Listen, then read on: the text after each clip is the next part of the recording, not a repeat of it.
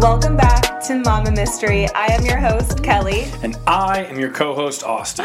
and today we are celebrating with our 100th episode of Mama Mystery. We're doing a live stream, so a lot of you are watching it live right now. Uh, we're, and then those of you who are listening to us, this is this is legit. This is the actual version. You're watching us record this episode that will be live on Spotify and Apple by It's- the end of the night. So we're live if you didn't catch that. You know what's funny?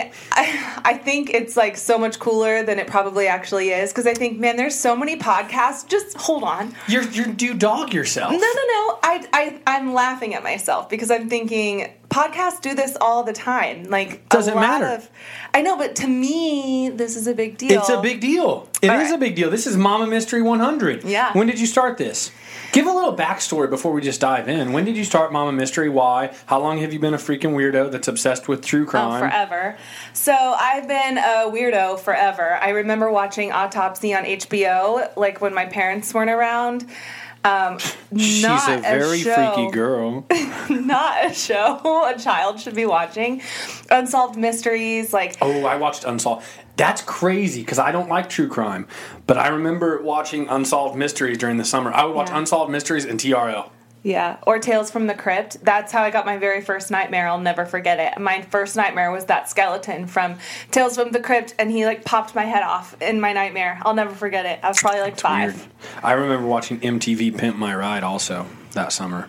That show was dumb. It was dumb. They would take like somebody and they'd be like, "And we know you like fruit, so we put a juicer in the back of your Camry Yeah, and a live orange tree with shag Why? rug." Like it was the stupidest shit ever. Just buy him a new car. Yeah, insane. That's a weird show. So anyway, I've liked true crime since I was very young, and then COVID happened. I couldn't do my normal work, which was hair. I was a hairstylist. I still kind of am, but If you anyway, were Nancy Pelosi, you could get your hair done though. Uh, different episode for Listen, a different here's day. the deal though. Here's what I figured out. I've never ever like people can be on both sides political whatever. I've never met anybody who likes Nancy Pelosi. That's that's I'm serious. Probably. I've true. never met anybody. Yeah. And I think the one person out of like the 150 plus votes that did it on my story, I think they bumped it. Yeah, I think that was an accident. Mm-hmm. Yeah. So, um, yeah, I had to find something to do with my time when COVID happened. And I think it was you that suggested I do like the YouTube channel. No, you started as YouTube. Oh, and you then were like, you- check this out. And then I was, you were stressing all the time because you were like, I can't get on YouTube looking rag, ragged or whatever. Yeah, and now I can do podcast ragged because nobody has to see Yeah, my face. so I like said, I well, do- actually did this today just because we're doing this, but normally my hair is up in a bun and I have no makeup on. But I said, hey, do It's a. so nice. I said, do a podcast. And you were like, okay. And you, Yeah. you turned your videos into a podcast. yeah, so those first few audio. episodes were a little rough, but we've come so far. I can't believe it's been like almost two years now. Yeah. But I would literally go on. I mean, I got pregnant and had a baby since we started this show. A lot of you guys have been listening since day one, and you've been with us this entire time, which I think cool. is really cool. You're like growing with us our Yeah. life. But we, yeah, I remember I would go for walks and I would listen to them, but I always had it on YouTube and I had it in my pocket because I'm walking, and I was like, I'm, all I'm listening to is the audio. Just do audio. Mm-hmm. So it's Yeah. a lot easier. I'm glad I did because this has been way It's easier. been fun. And now we're at episode 100. It's fastest growing true, true crime podcast out there, and you're a badass. Thank you. You're fun too. People like of- you. I'm proud they of love you. Thank you. Very proud of you. Thank you. Okay.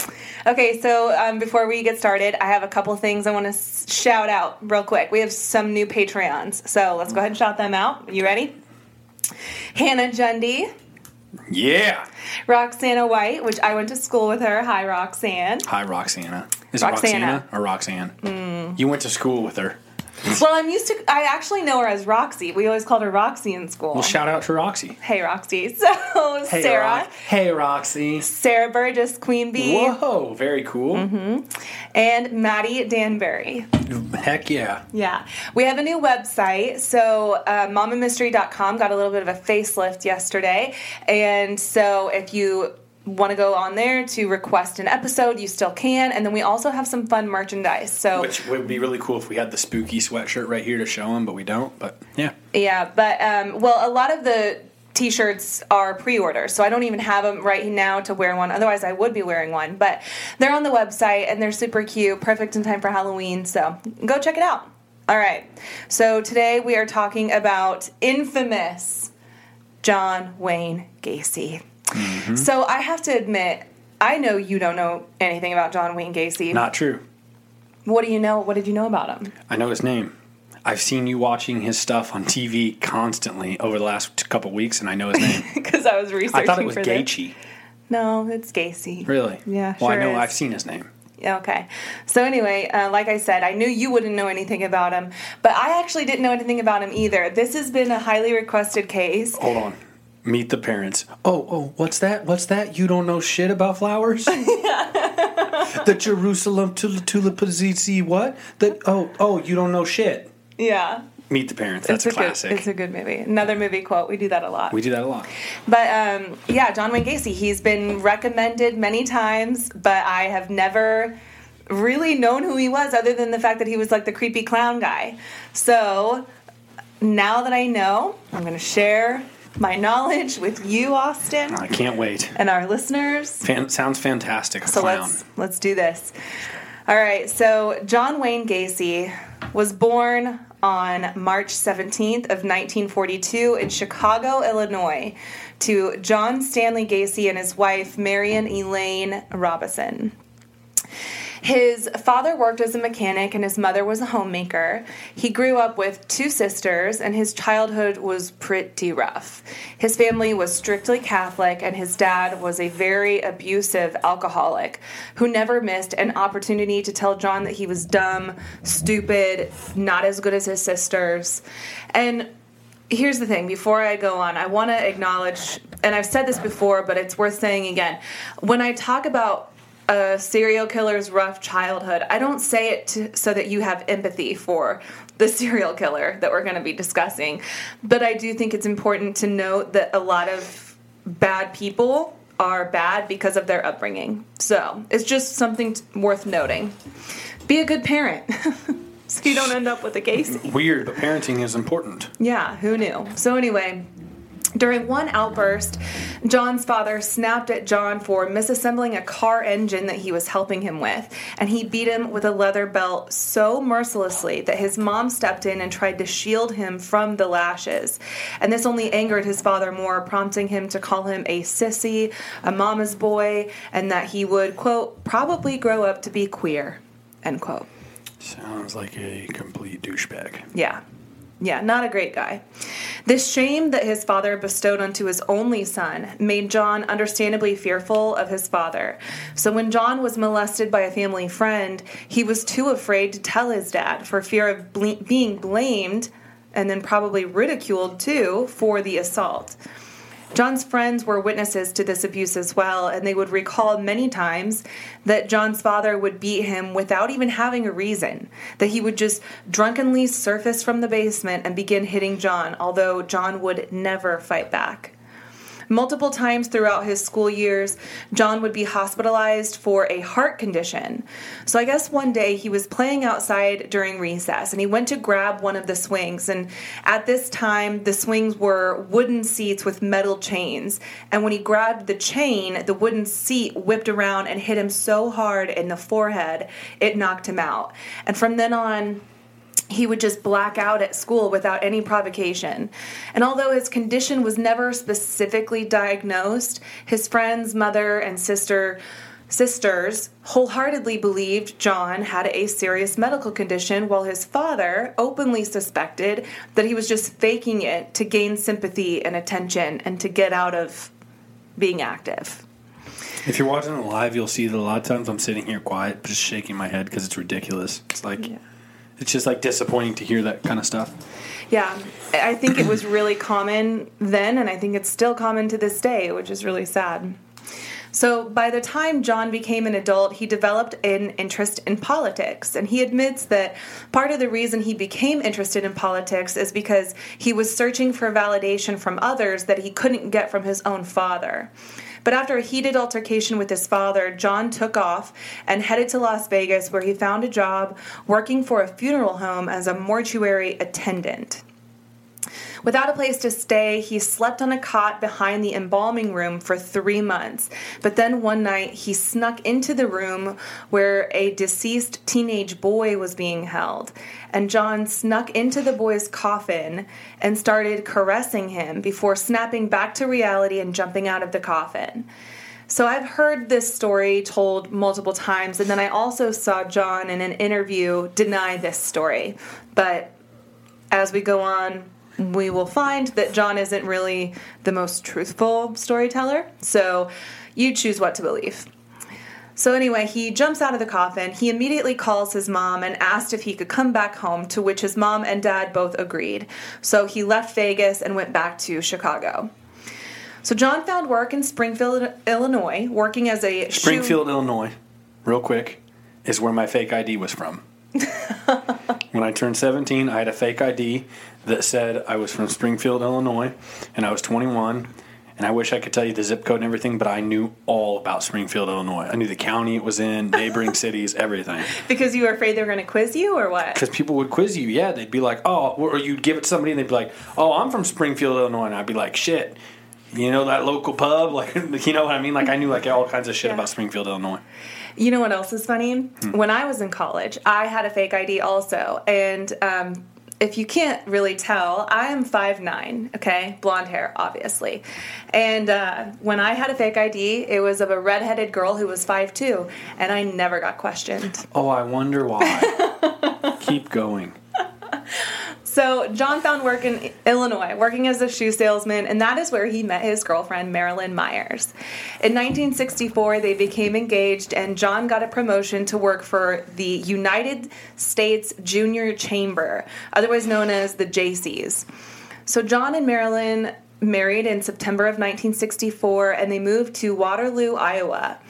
Marilyn's family lived in Waterloo, and her father had recently purchased three KFC restaurants, and he wanted John to manage them. So they were offered a home to live in, a hefty salary of $15,000 a year, which in 2022 would be around $135,000 a year plus a share of the profits from the restaurants. So it's a pretty nice good setup. gig. Yeah. yeah. So while he managed the restaurants, he became very friendly with his employees, often inviting them to his house to hang out and drink. He'd get really flirtatious with the male employees, especially. And once he felt like he filled them with enough liquor, he would start making advances towards them. And if they were put off by that, he would just say that he was joking or that he was just testing their morals. So, John and his wife had two kids together, a boy and a girl back to back. And when his parents came up for a visit, he finally got an apology from his father for the way that he treated him as a child. But at this point, John was already 30 years old. And an apology wasn't about to just undo all that damage over the course of two or three decades. Mm-hmm. So while living in Waterloo, John joined their chapter of Jaycees and John quickly worked his way up to serve on their board of directors. In 1967, he was awarded with Outstanding Vice President, but what on the outside appeared to be this strong brotherhood hid a lifestyle among the Jaycees of wife swapping, drug use, pornography, and prostitution. It's partying like it's 1967. yeah, I guess so. Free love, baby. And in August of 67, he lured the son of one of his fellow Jaycees to his house under the pretense that he was going to show him a stag video or like a naughty video. That they say stag? Yeah, they called them stag films. Never heard of it. Um, so anyway, he promised the boy he was going to show them this video that they would watch at Jaycee events sometimes. And the boy was only 15 years old. So when brought, John brought him to his house, he pumped him full of alcohol and convinced him that he had to have sex with men before he could have sex with women. This was a. What kind of 15 year old believes that? Well, I don't know. I don't know. I know. It's hard to put yourself in the position of a 15 year old boy in a predicament like that. He's under the influence. He's with this like high powered Jaycee that has a close contact with his dad. I mean, he's probably pretty intimidated. Mm-hmm. Interesting. And this was a regular tactic of John's, persuading boys to engage in oral sex under the pretense that it wasn't homosexual activity, but that it served a purpose for something else. For example, he also told boys that he was only doing this for a science experiment and gave them $50 in return for their cooperation. But in 1968, the son of that fellow Jaycee member that we just talked about told his father what was going on, and he ended up going to the police.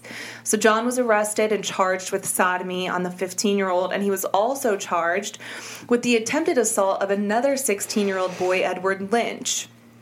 So, John strongly denied these accusations, telling people that these were just dirty political moves, and some of his fellow Jaycee members actually believed him. So, before his trial started, in an effort to intimidate the 15 year old victim, John paid another teenager, Russell Schroeder, to attack the boy and convince him not to testify. So, Russell lured him to a park, maced him, and then beat him.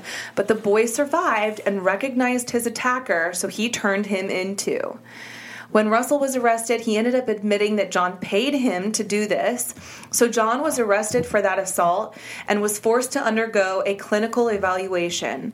And this is the first time doctors actually diagnosed John with antisocial personality personality disorder, otherwise known as a sociopath. So that's in 1968, like late 60s, that doctors are recognizing this guy is not right. He's developing a criminal record. He's got sodomy charges. Yes, but you also have to remember this is in the state of Iowa, and that's going to come into play later. So, John pleaded guilty during the trial and was sentenced to 10 years in prison. And while he was in prison, his wife divorced him and won sole custody of their two children. So, she ended up taking them somewhere safe, and he never saw any of them again. Thank God. And during his term in prison, he found another Jaycee chapter within the prison. So within a year and a half, he took this membership from only 50 members to a whopping 650 members. All in the prison. All in the prison.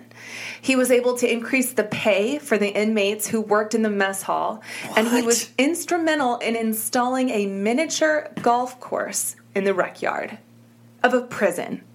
I don't understand any of this. Yes. So, what always amazes me about sociopaths is their capacity to do such big things, right? And yet use that gift for something so evil. So, in the case of John Wayne Gacy, he was a very likable guy. People trusted him. He was just this guy next door, and we'll get into more of this. But it just amazes me how somebody can be so manipulative and like just have a complete mask and hide so much about their life. It, I have an it's just uncle. it blows my mind. I have an uncle that's a sociopath, and he sent me an email one time and told me that I don't talk to this guy, okay? And he sent me an email one time, and he told me that if my my brains were as big as my muscles, I would be marginally retarded at best he has a lot of issues. He has a lot of issues.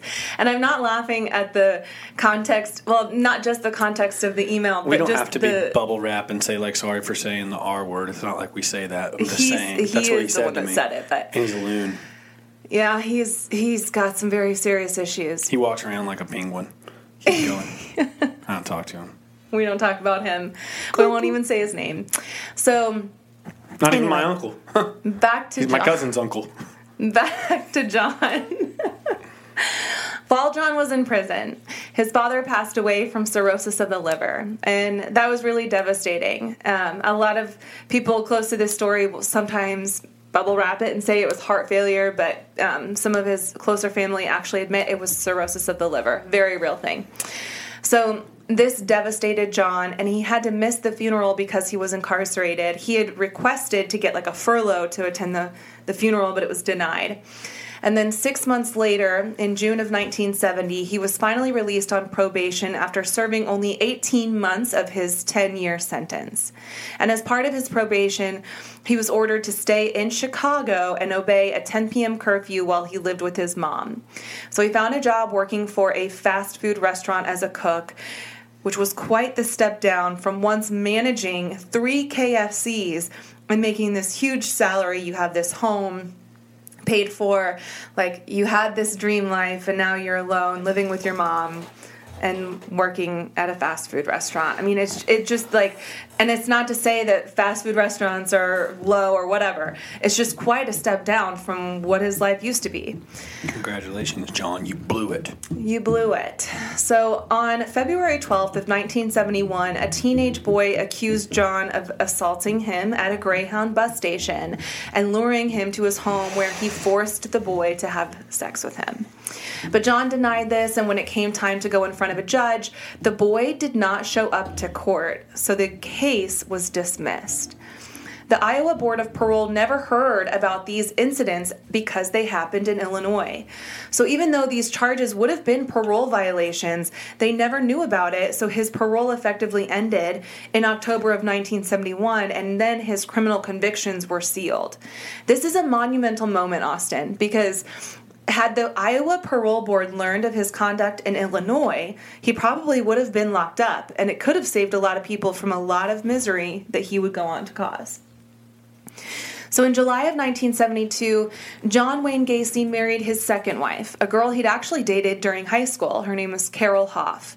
She had two daughters from a previous marriage, so they all moved into a ranch house in Cook County, which was a metropolitan within Chicago. I don't even know how this dude is landing chicks to marry. You know, I wonder too.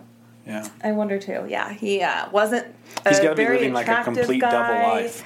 I think he just had to have been that charismatic. Like, I don't know. Okay. But you know, I usually, I feel like I get like red flags or weird gut instincts about people sometimes. How did he not throw off red flags to people? Like, how did nobody know what type of guy he really was? I don't know. I just don't know. So, Mm-hmm. anyway, he marries uh, Carol Hoff. And it was also around this time that John started his own contracting business called PDM, which stood for Painting, Decorating, and Maintenance. He would work as a contractor at night after his shifts as a line cook, and by 1973, he was able to quit his job as a cook and work as a contractor full time. So it's like we've kind of come full, circle and escaped the graveyard at this point. He became so busy managing PDM that he was often working 16 hour days. Where are you going? I'm just looking at the video. Oh. Um, so he was often working 16 hour days, traveling out of state. This, among other things, had an effect on his marriage to Carol, and by 1975, he finally admitted to Carol that he was bisexual. And on Mother's Day of 1975, he and Carol had a romantic evening. And then that same night, he told her that that was the last time they would ever be having sex. He started working even more, and Carol began to notice John bringing young boys into their garage. And she said it would often be like Grand Central Station with guys coming in and out at odd hours of the night. And as time passed and their marriage crumbled, she became more desperate for some truth.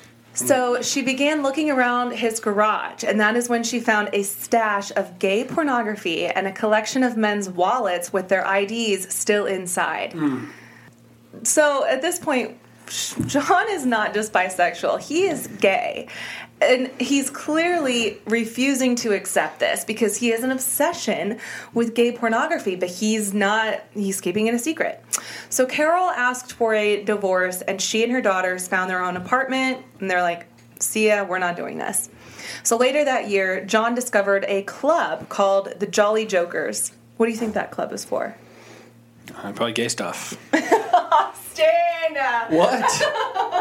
I'm just guessing the dude. Okay, I guess that's What fair. would I have guessed? the Jolly Jokers? It's a clown club. Why would I have ever guessed that? You just came off talking about the gay stuff he does. I figured they go in there and jerk each other off. I don't know. What the, hell would anybody Jokers. else have guessed? The Jolly Jokers. Oh, I'll bet it was a clown club. This is going terrible. No, it's not. What? Return Oh to the go.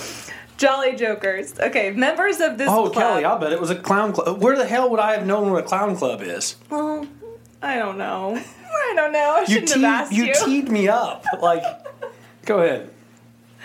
okay. So, Jolly Jokers, members of this club would dress up as clowns, Austin. They're I'm Jolly sure everybody Jokers. knows. Yeah, I'm sure everybody knows about the local clown club. Anyway, they would 70s perform at various events. and so John joined this club and created two characters. Pogo the clown was his happy clown, but Patches the clown was more serious. He would perform at children's hospitals. Listen to that. Children's hospitals, Austin, charitable functions, political events, and local parties. John became so enamored with clowns and at one point admitted that clowns allowed him to regress back to his childhood. Why would you want to go back to a childhood that was so awful, though? I don't know. But I guess this brought out the kid in him. Even his home, Austin, had a lot of clown decorations, like from statues on end tables to paintings of clowns on the wall. I'm not a huge fan of clowns, and I certainly don't understand how people have clown art. And if you have clown art, sorry, I don't get it. Why would you apologize? I because I'm not trying to offend anybody, but we're we're clearly past that. Yeah, so ship done sailed. If you don't like it, you're probably not listening at this point. fair. So anyway, his friends never found it as odd though apparently. In fact he was very well regarded in his community as the democratic precinct captain who often hosted parties at his house and these parties would have hundreds of people in attendance. He even helped organize a political parade where he was photographed with the first lady of the united states at the time rosalynn carter. Now See, that's you- what I'm so confused about when you get these freaking true crime people that are murdering people and serial killers and doing all this crazy stuff and they like have influence. Mm-hmm. Like the one you did a while back that was the stupidest episode you've ever recorded, uh, ever had to sit through, was the one of that lady who was you, she Amy made up her own religion. That was the dumbest episode ever. amy carlson with love has won It Yeah, she wild. created a religion and had thousands of people all over the place buying into this religion. Yeah. I don't know. I don't know. I it blows my mind too, and I think that's why John Wayne Gacy is such a prolific, notorious serial killer, is because he really slipped through a lot of the cracks. He seemed like a very normal person, well regarded, was around kids, volunteering at children's hospitals. What? But Being listen- photographed with the president's wife? Are you the, kidding? All the backstory of everything, like some of the things you you read these stories, like this would have never happened in today's world. And what I mean by that is not that bad stuff doesn't happen, but this guy's face would have been plastered all over everything for the sodomy charges and mm-hmm. all the stuff. It would have been everywhere. And I don't I I don't know, I have a hard time thinking that he really would have had all this influence still when he would have clearly been a not good person.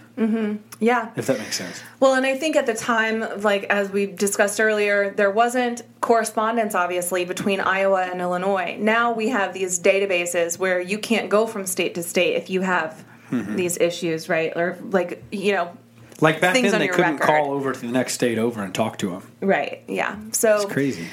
Anyway, all of this, the clown behavior, his close proximity to children, all his well liked good guy persona made the truth about John Wayne Gacy that much more shocking, as that good guy persona was just a facade for something far more sinister. So, on December 11th of 1978, John Gacy went into Nisson Pharmacy in Des Plaines, Illinois, to meet with the owner about some possible remodeling for the store.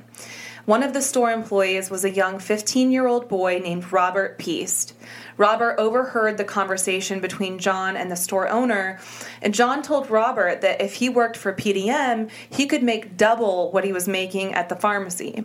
So they got to talking about the details of the job, and John told him to come to his house to discuss his employment.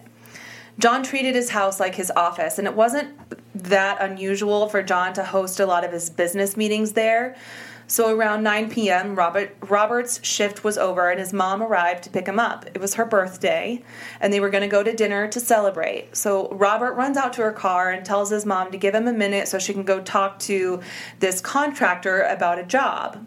And he promised he would be right back. Hours went by. There was no sign of Robert. His mom grew worried and wasted no time filing a police report. She told police that the last thing Robert said was that he was going to see a contractor about a job, but she didn't know the guy's name. The store owner, however, did, and he told them that it was John Gacy with PDM Contracting. So investigators look him up and find that he has a record with an outstanding battery charge in Chicago. And they also see that he served a prison sentence for sodomizing a young boy in Iowa. And red flags just start going up. Finally, police go to John's house to ask him about Robert, and John denies ever talking to Robert or offering him any kind of job. But they could tell John was really aggravated by their presence, and John claimed that he had just found out his uncle died.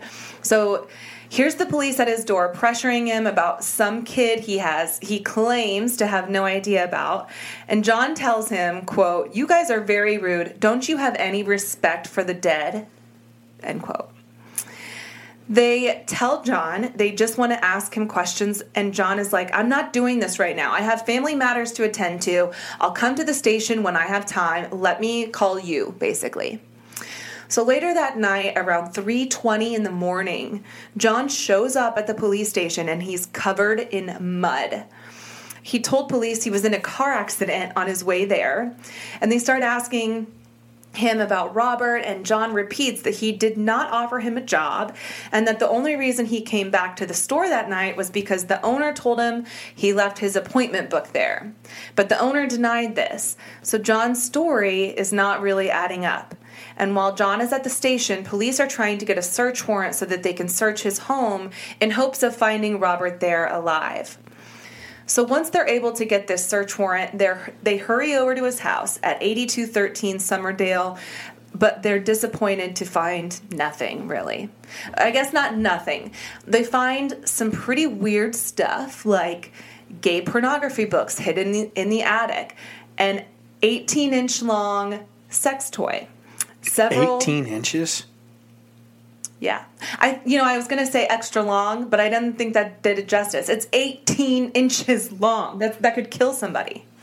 Gee, Christmas. Yes. So anyway, there were also several police badges, bottles of Valium and atropine, which atropine slows your heart rate there was a class ring with the initials JAS and a few men's wallets with their driver's license. See, another weird ass thing about these weirdos. Yeah. They, they keep take trophies. They keep things from their victims. Yeah. So strange. Yeah, they do. They're just freaks all around. Yeah, that's a common thing among serial killers that. to keep a little piece as like a memento. Yeah. Weird. And then there was a photo receipt in the trash can. And this photo receipt is important because back in the day, when you took your rolls of film to be developed, they would put your photos in an envelope and then they'd rip off the tab at the top and hand it to you so that the numbers would correlate and you'd pick up your pictures when they were ready. So this receipt was from Nisson Pharmacy and they happened to find it in John's kitchen trash can, and they kept it so they could figure out who it actually belonged to. I have something to tell you that's kind of irrelevant to this, but it's interesting. It's about people keeping mementos. Oh, okay. Okay. Magic Johnson, mm-hmm. before he got HIV, it was reported that he was having sex with three to 500 women a year. Okay. A year? That's like at least two a day. A year. In, well, most days. And, and that's and, crazy. And he, uh, there's a rumor, I don't know if it's true, and if Magic, you listen to this, don't come at us about it. There's a rumor that he used to keep panties from all the girls he could. It's a lot of panties. That's gross. It's interesting. That's, not relevant, but interesting. It's not. It's not relevant. It's interesting, but it's not relevant. What movie? Trainwreck. Yep. Um, okay, so anyway, they find this receipt. Okay, this receipt was from Nisson Pharmacy, and they happened to find it in John's kitchen trash can, and they kept it so that they could figure out who it belonged to. And they later find out that it belonged to a girl named Kimberly Byers. So Kim was at the Nisson Pharmacy the day that Rob went missing. And she's friends with Rob. She stepped outside for a smoke break and asked if she could wear Rob's coat since it was freezing outside. So while she was in his coat, she put that receipt tab in the coat pocket and then forgot about it before she gave the coat back to Rob. So this proves that at some point the coat and Robert Piest had to be in John's house the night he went missing for that photo receipt to end up in his trash can. Damn, how did they put all that together? I just told you. No, I get I get the receipt and the story and all that. I'm saying, how, like, how did they figure all that out? Because they kept it and they went back to Nisson Pharmacy and they were like, "Hey, can I see your records of you know this Got receipt it. number?" I was looking at the comments. I understand. Oh, okay. Anyway, so in the house, I just told you. I got lots of distractions. We're live. So in the house, they also find a crawl space leading to the basement, and there's a sump pump down there that's just constantly running. But they don't go into the crawl space, they just kind of glance over it. They don't see anything, they move on. Sketchy. They didn't find Robert Piest, so they left. Feeling a bit defeated, but there's this pit in their stomachs like they're onto something, they just don't know exactly what it is yet. So then police decide to run a 24 7 surveillance on John, and John was aware of this. So a team of two police officers would take 12 hour shifts and they would sit outside his house and follow him wherever he went. John would even toy with them a little bit, telling them where he planned on going, but driving erratically, so they had a hard time keeping up. At one point, John went to a bar, so the officers went in with him and sat at a n- table nearby. So John bought them beers, and then they returned the favor. Can you imagine, like, you're being surveillanced, you- surveilled by police, and you're arrogant enough to be like, "Hey guys, I'm heading over this way. If You just want to follow me there? I'll buy you a couple beers." Like, Yeah. wow. And then the police are buying him beers back. I think just in an attempt to be like, we see what you're doing here. like, just to be like, I don't know, to play that game, kind of. Okay, anyways. So on December 15th, investigators got more details on that battery charge over in Chicago. So a man named Jeffrey Rignall had barely survived an attack from John, and he claimed that John lured him into his car and put a rag over his face soaked with chloroform. He said he passed out, and John raped him, tortured him, and then when he would regain consciousness, John would replace the rag over his face, which resulted in severe chemical burns all over his face. And then he said John dumped him on the side of the road, likely leaving him for dead, but he survived. And that same day, December 15th, they realized one of the IDs found at John's house had the same initials as that class ring, JAS, and it was John Allen Szyc. And when they search John's name, they find that he is listed as a missing person. So they contact his mom, and she tells him that he went missing on January 20th of 1977 when he failed to show up for work. And his mom noted that a few of his things were missing too, like a radio and a Motorola TV and his white Pontiac. So, meanwhile, police are working hard to gather enough evidence to request a second search warrant now. They're looking for probable cause, and they find it one night when John allows investigators into his house. So it's December 19th now. Surveillance is still being conducted on John, and even though John is growing aggravated with this constant surveillance, He's even threatening to sue the police department for harassment over the constant surveillance, okay? But on this night, he allows the officers to come into his home. So I guess sometimes the weather would get really cold and he would let them come inside to warm up or use the bathroom because he's just a nice guy, right? Well, on this night, Officer Robinson is distracting John with conversation while the other officer, Officer Schultz, makes an attempt to kind of look around and see if he can find something that sticks out. In one of the bedrooms, he notices a TV, a Motorola TV, the same TV that John Szyc's mom said was missing from his room. And he's trying to get the serial number from it, but for some reason he wasn't able to get it. So he goes to the bathroom, uses the bathroom, he starts washing his hands, and just as he's washing his hands, the heat kicks on from the radiator that's in the basement. And as the bathroom slowly begins to fill with warm air, so it does with the putrid smell of human decomposition. I knew he was in the crawl space. You did a little foreshadowing earlier. I see what you did. a smell that police officers are commonly all too familiar with. So, investigators take this information and work on creating a formal request for a search warrant.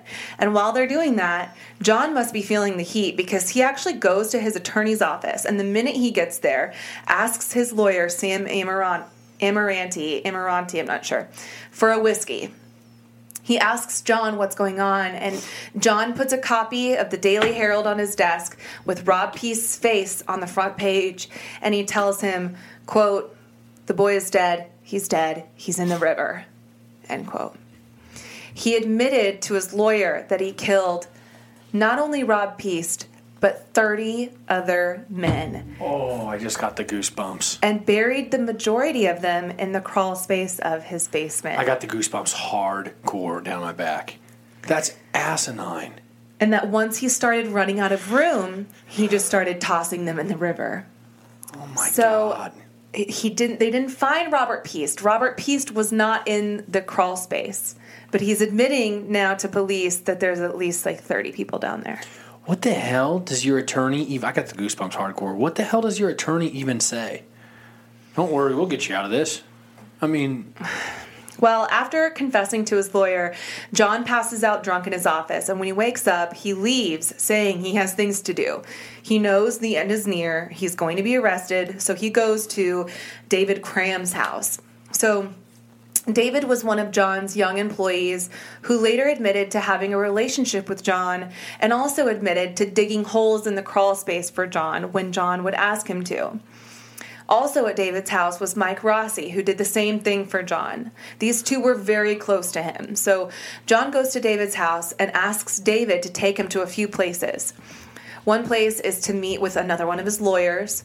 Another place is the cemetery where his father is buried. And it seems clear that he might be preparing to end his own life. So police swoop in and they arrest him on a charge of possession of marijuana. So this way, they can keep him safe while they execute the second search warrant. When police arrive to Gacy's house, they find that he had unplugged that sump pump that was constantly running, which caused the basement to fill with water. So they have to drain the basement and let it dry out before they can start digging. And when they do, within minutes, they discover human bone and flesh. So, faced with this information, Gacy decides to confess to police in the presence of his lawyers. And he admits that he killed approximately 30 men, but he was unable to remember all of their names. And when they asked him specifically about Robert Piest, he admitted to luring him to his house with the promise of a new, well paying job. And this was something he did to lure a lot of young men to his house. This was like his MO, this is what he commonly did. Once he got Robert inside, he said he performed the handcuff trick. This was a trick he commonly used. Using his clown persona, he showed Robert how he could handcuff himself and release himself free from the cuffs like a magic trick. And when Robert, it came time for Robert to do this trick. And he was trying to show Robert how to do it, right? So he gets Robert into the cuffs, and when Robert struggled to get the the cuffs off, John pulls out the key from his pocket and says, The trick is you have to have the key. So then he performed his next trick, the rope trick. He tried he tied a rope around his neck and the rope had knots on both ends that were attached to the stick and he would twist the stick and the rope got tighter and tighter until his victims couldn't breathe. And I don't know if you remember this, you probably don't, but in the case of JonBenét Ramsey, this was also um, a weapon that was used on JonBenét Ramsey, and we covered her. I don't know months ago. I should have looked up what number that was, but it just re- I just remembered. But anyway, as he did this to Robert, and as he twisted the rope around Robert's neck, he received a phone call. So he left the room to take this phone call, and then when he came back, Robert was dead. no. Can you imagine, like, being like, oh shit, I gotta take this call and going into the next room, and whoever's on the other line has no idea that you are in the process Killing of killing somebody. That just blows my mind. That's crazy. So he admits that he put Robert into his car and drove him to the I 55 bridge and threw him off the edge, where he also admits he tossed four other men as well. Over the next week, crime scene technicians worked tirelessly to recover the victims from John Gacy's basement. A crowd formed outside his house, and it was a circus. And I find it interesting how, as time has gone by, I feel like maybe even then too, we were kind of desensitized to true crime.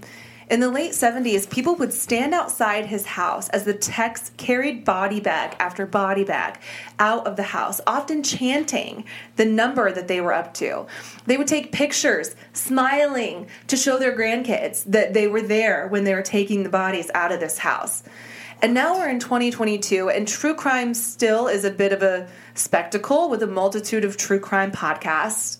I am one of them and documentaries, but I think we've grown to be more respectful and considerate of these situations than people were back then. I think back then it was, I mean, I can't even imagine like being on the site of a crime scene and being like, take a picture of me real quick. Yeah. And just smiling and posing for it. Like, I can't imagine doing that, but different time, I guess. So, anyway, I think people are more interested in understanding the human psyche or learning how to stay safe and protect themselves or their families now. I think that's why it still, you know, is as popular of a genre as it was then. Mm-hmm. But anyway, during John's confession to police, he drew a diagram showing where he'd buried nearly 30 men. But when they asked him if he killed them, he changed his story to say a man named Jack Hanley did it. Well, as good of a manipulator as John Gacy was up to this point, police already knew what he was trying to do because they had recovered a book from his house, and bookmarked was a page on the insanity defense. So it was clear that he was trying to set himself up for an insanity trial. He even made a comment to one of the officers that he would not be spending a day in prison for this. He had it all figured out. But what John what genius John didn't consider was that when you use an insanity defense, you're admitting guilt. And it's up to the court to then decide whether you should spend your punishment for that guilt in a mental facility or in prison. You're guilty of the crime, but are you deemed crazy or legally responsible? So, either way, he was going to be punished for this, and his days of controlling this good guy narrative were over. During his trial, only 22 of the 29 bodies recovered were identified. By this time, John's house was torn down, but they removed the entrance to the crawl space and they used it during the trial to show the jury. David Cram and Mike Rossi both testified, and while they admitted to helping dig the holes and covering the stench with hundreds of pounds of lime, they denied ever knowing that there were dead bodies down there, which I call bullshit, but we're running out of time to dive into that mess. Don Voorhees was the name of the victim that we talked about earlier, the 15 year old boy from Iowa um, who actually put him in jail for those 18 months. He testified, but his testimony was dismissed because he showed up to the trial barely able to speak because he was so drunk. And I have to imagine that he hasn't been able to cope with what John Gacy put him through. Another survivor testified as well, Anthony Antonucci, who fought for his life when John Gacy handcuffed him, but he was able to miraculously break free. And he told the jury that after he broke free of the cuffs, he used a wrestling move on John Gacy that enabled him to actually cuff Gacy. And he recalled how John said, quote, You're the only one who not only got out of the handcuffs, but got them on me. End quote. So what did he do? So that one actually baffles me. I wasn't gonna go on because I just it baffles me. But apparently, after he got John in those handcuffs, Anthony Antonucci kind of waited and things calmed down. He waited until John Gacy calmed down and he let him out of the handcuffs. What? And I I think the way it was described in his interview it was that it was like John Gacy was these two different people. Like the second he could snap him back to reality, he felt safe enough to take the cuffs off, and Anthony T- Antonucci was able to leave and survived. So I mean, it was just I don't know how to explain that. I don't know how you explain that. So Back to the trial. After closing arguments, the jury only took two hours to return a verdict of guilt, and they imposed the death penalty. He was set to be executed on June 2nd of 1980, but of course he tried appealing. It took him 14 years on death row to eventually exhaust all of his appeals, and his final execution date was set for May 10th of 1994. So by this time, the mode of execution had changed from what they deemed a cruel death of the electric chair to a more humane execution of the lethal, lethal injection. So on the evening of May 9th, 1994, John Wayne Gacy devoured his last meal consisting of KFC fried chicken, a dozen fried shrimp, french fries, fresh strawberries, because balance, and a Diet Coke. Man, can you imagine? Like, I don't feel bad for this guy, but can you imagine that choose your last meal? No. No. How could you even eat? How could you eat? Right. That's what I'm saying. Like, you know what? I'll take a ribeye. Like, you could order up whatever you want. How? I don't even understand. It's just unfathomable. I don't feel bad for him, but No, I, I, I would be so stressed out. How are you not? I don't know. So, shortly after midnight, he was brought into the execution chamber. They placed the IV into his arm and they began administering the drugs when the solution unexpectedly solidified, complicating the process. So, officials closed the drapes to the viewing area so that spectators couldn't see what was going on. 10 minutes went by as they replaced the clogged IV with a new one, and then they opened the drapes and resumed the procedure. like they let people watch. Yeah. Is this like a normal thing? Yes. To this day? Yes. No way. Yes. Yes. It's not just anybody. Not just anybody can sign up and watch. It's usually family or people close to the case, like victims' families. For real. That would give me nightmares. Yeah. So the entire execution took 18 minutes, and his last words were, Kiss my ass. What a dirtbag. Going out with class. Right. While John Gacy was in prison, he painted a lot and he sold those paintings in an attempt to make money, but the prison refused to give him those funds, and which I think is fair. I don't think he deserves anything good or decent. And after his death, an investor bought a lot of his paintings and then set them on fire. However, some of his artwork is still in circulation, and even though he still has two kids out there, they don't reap the benef- the financial benefits of any of the sales because there was never a trust set up for them. But um, I don't know where where the I mean, I, I assume it's just whoever has it and sells it, they get the money. As a guy who collects shit, me, it would be interesting to be like, man, that's one of that guy's paintings. Fuck no. But I'm just saying, interesting. I wouldn't want one. But like, if I saw one, like if we were walking through the Dallas True Crime podcast and somebody said that's his painting, you don't think it'd be like, holy crap? I don't know. It'd Yeah. be gross. Yeah, but it's just I'm saying it's like interesting. I'd spit on it. I think my first instinct would be okay. All right. So um, on Peacock, there, you know, the streaming service Peacock, there's a six-part documentary series called John Gacy Devil in Disguise, and it showcases a lot of the videotaped interviews between John Gacy and FBI profiler Robert Ressler. And after this interview, Gacy gave Robert Ressler one of his paintings with a note written on the back that read, quote, Dear Bob Ressler, you cannot hope to enjoy the harvest without first laboring in the fields. End quote. And when Mr. Ressler asked what he meant by that, Gacy said, You're an investigator and an FBI profiler. You figure it out.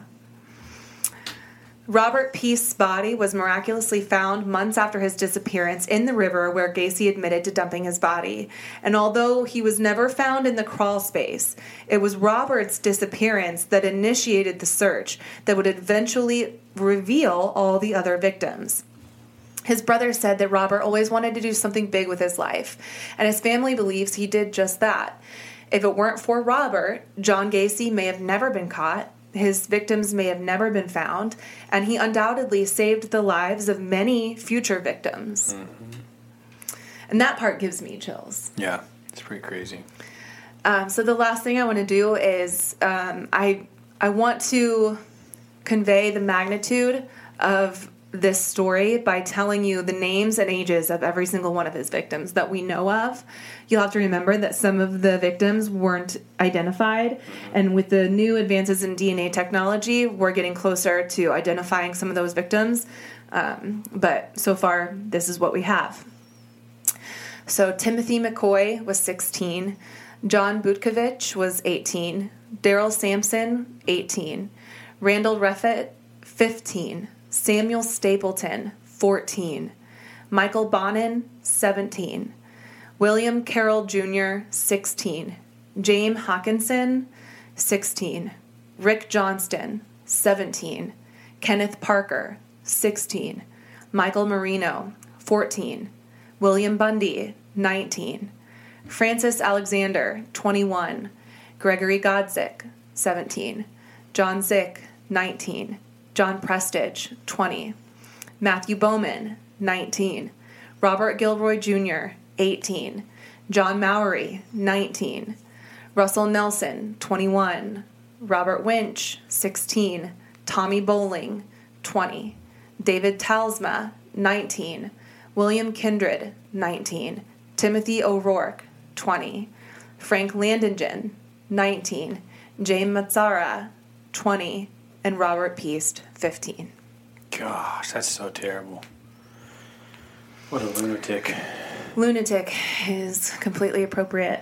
So there you have it. That's the story. There. I mean, this story. The thing is, uh, this was an hour-long episode, and normally our episodes are like thirty minutes. And normally, what I write is six to seven pages. This was ten pages. I could have easily kept going. I could have easily continued writing about this and finding. There's so much information out there. There's so many documentaries. Um, yeah, this is a wild one. So, thank you so much for tuning in to listening for listening on Spotify and Apple like you are right now or also like you're watching live on Facebook and Instagram. I appreciate you guys so much. This podcast, I cannot believe we're the 100th episode. Like I I don't know. I never thought we would make it this far. You've done awesome. Thank you. I, I had a cool gift made for you, but it wasn't here in time. Oh, darn it. That'd be really cool to like open it and show you it. But Well, tell me what it is. should I tell you? Yeah. Then it's gonna not be a big surprise. Yeah, but like I'll be surprised right now when you tell me. Okay, cool. I got you. You know those track jackets that I just had made. Yeah. I got you a track jacket, and it has the MM right here. And it has this. Okay, well, it has your actual Mama Mystery like cover on the back, real big. Nice. Yeah. Babe, I can't wait. Yeah. Oh, we can wear that in Dallas. If you live in or near Dallas, come see us August 26th to 28th. We'll be at the yeah. True Crime Podcast Festival. That's right. Very excited for Good that. job. Thanks, babe. Episode 100. Mama Mystery out.